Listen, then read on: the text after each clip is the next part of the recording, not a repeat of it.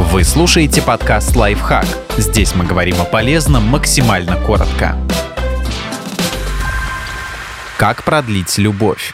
Сильные чувства действительно скоротечны, но нейробиология предлагает несколько способов их оживить. Со временем чувство новизны в отношениях притупляется. Привычный партнер всегда под рукой, уже нет необходимости в дофаминовой мотивации его завоевывать. Этот нейромедиатор, конечно, продолжает выделяться, но уже не в тех количествах. В итоге страсть несколько угасает, чувства уже не такие горящие, а кого-то и вовсе может потянуть на флирт с кем-то еще. Как оживить страсть и укрепить чувства? Творите, развивайтесь и делитесь опытом. Исследователи отмечают, что в долгих счастливых отношениях, кроме дружбы, играет роль личностный рост. Эту идею даже превратили в целую теорию саморасширения. Согласно ей, если партнер способствует получению нового опыта, это укрепляет любовь и страсть. Так что путешествуйте, учитесь чему-то вместе, помогая друг другу, ведите общий бизнес и так далее.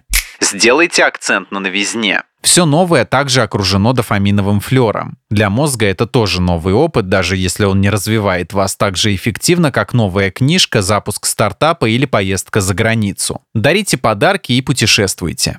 Предавайтесь экстриму. В кино мы часто видим, как пережившая передряги парочка соединяется в поцелуе. В момент опасности нам не до романтики, а вот когда она отступает, за дело берется дофамин. Он нужен для того, чтобы успокоить чувство страха, когда все позади. Если бы не он, мы бы часами тряслись после напугавшего нас безобидного шороха. Решайте общие проблемы. Это активизирует окситоцин и вазопрессин, которые усиливают привязанность. Близкие люди воспринимают проблемы партнера как собственные, а значит готовы участвовать в их решении. Подписывайтесь на подкаст «Лайфхак» на всех удобных платформах. Ставьте ему лайки и звездочки, оставляйте комментарии.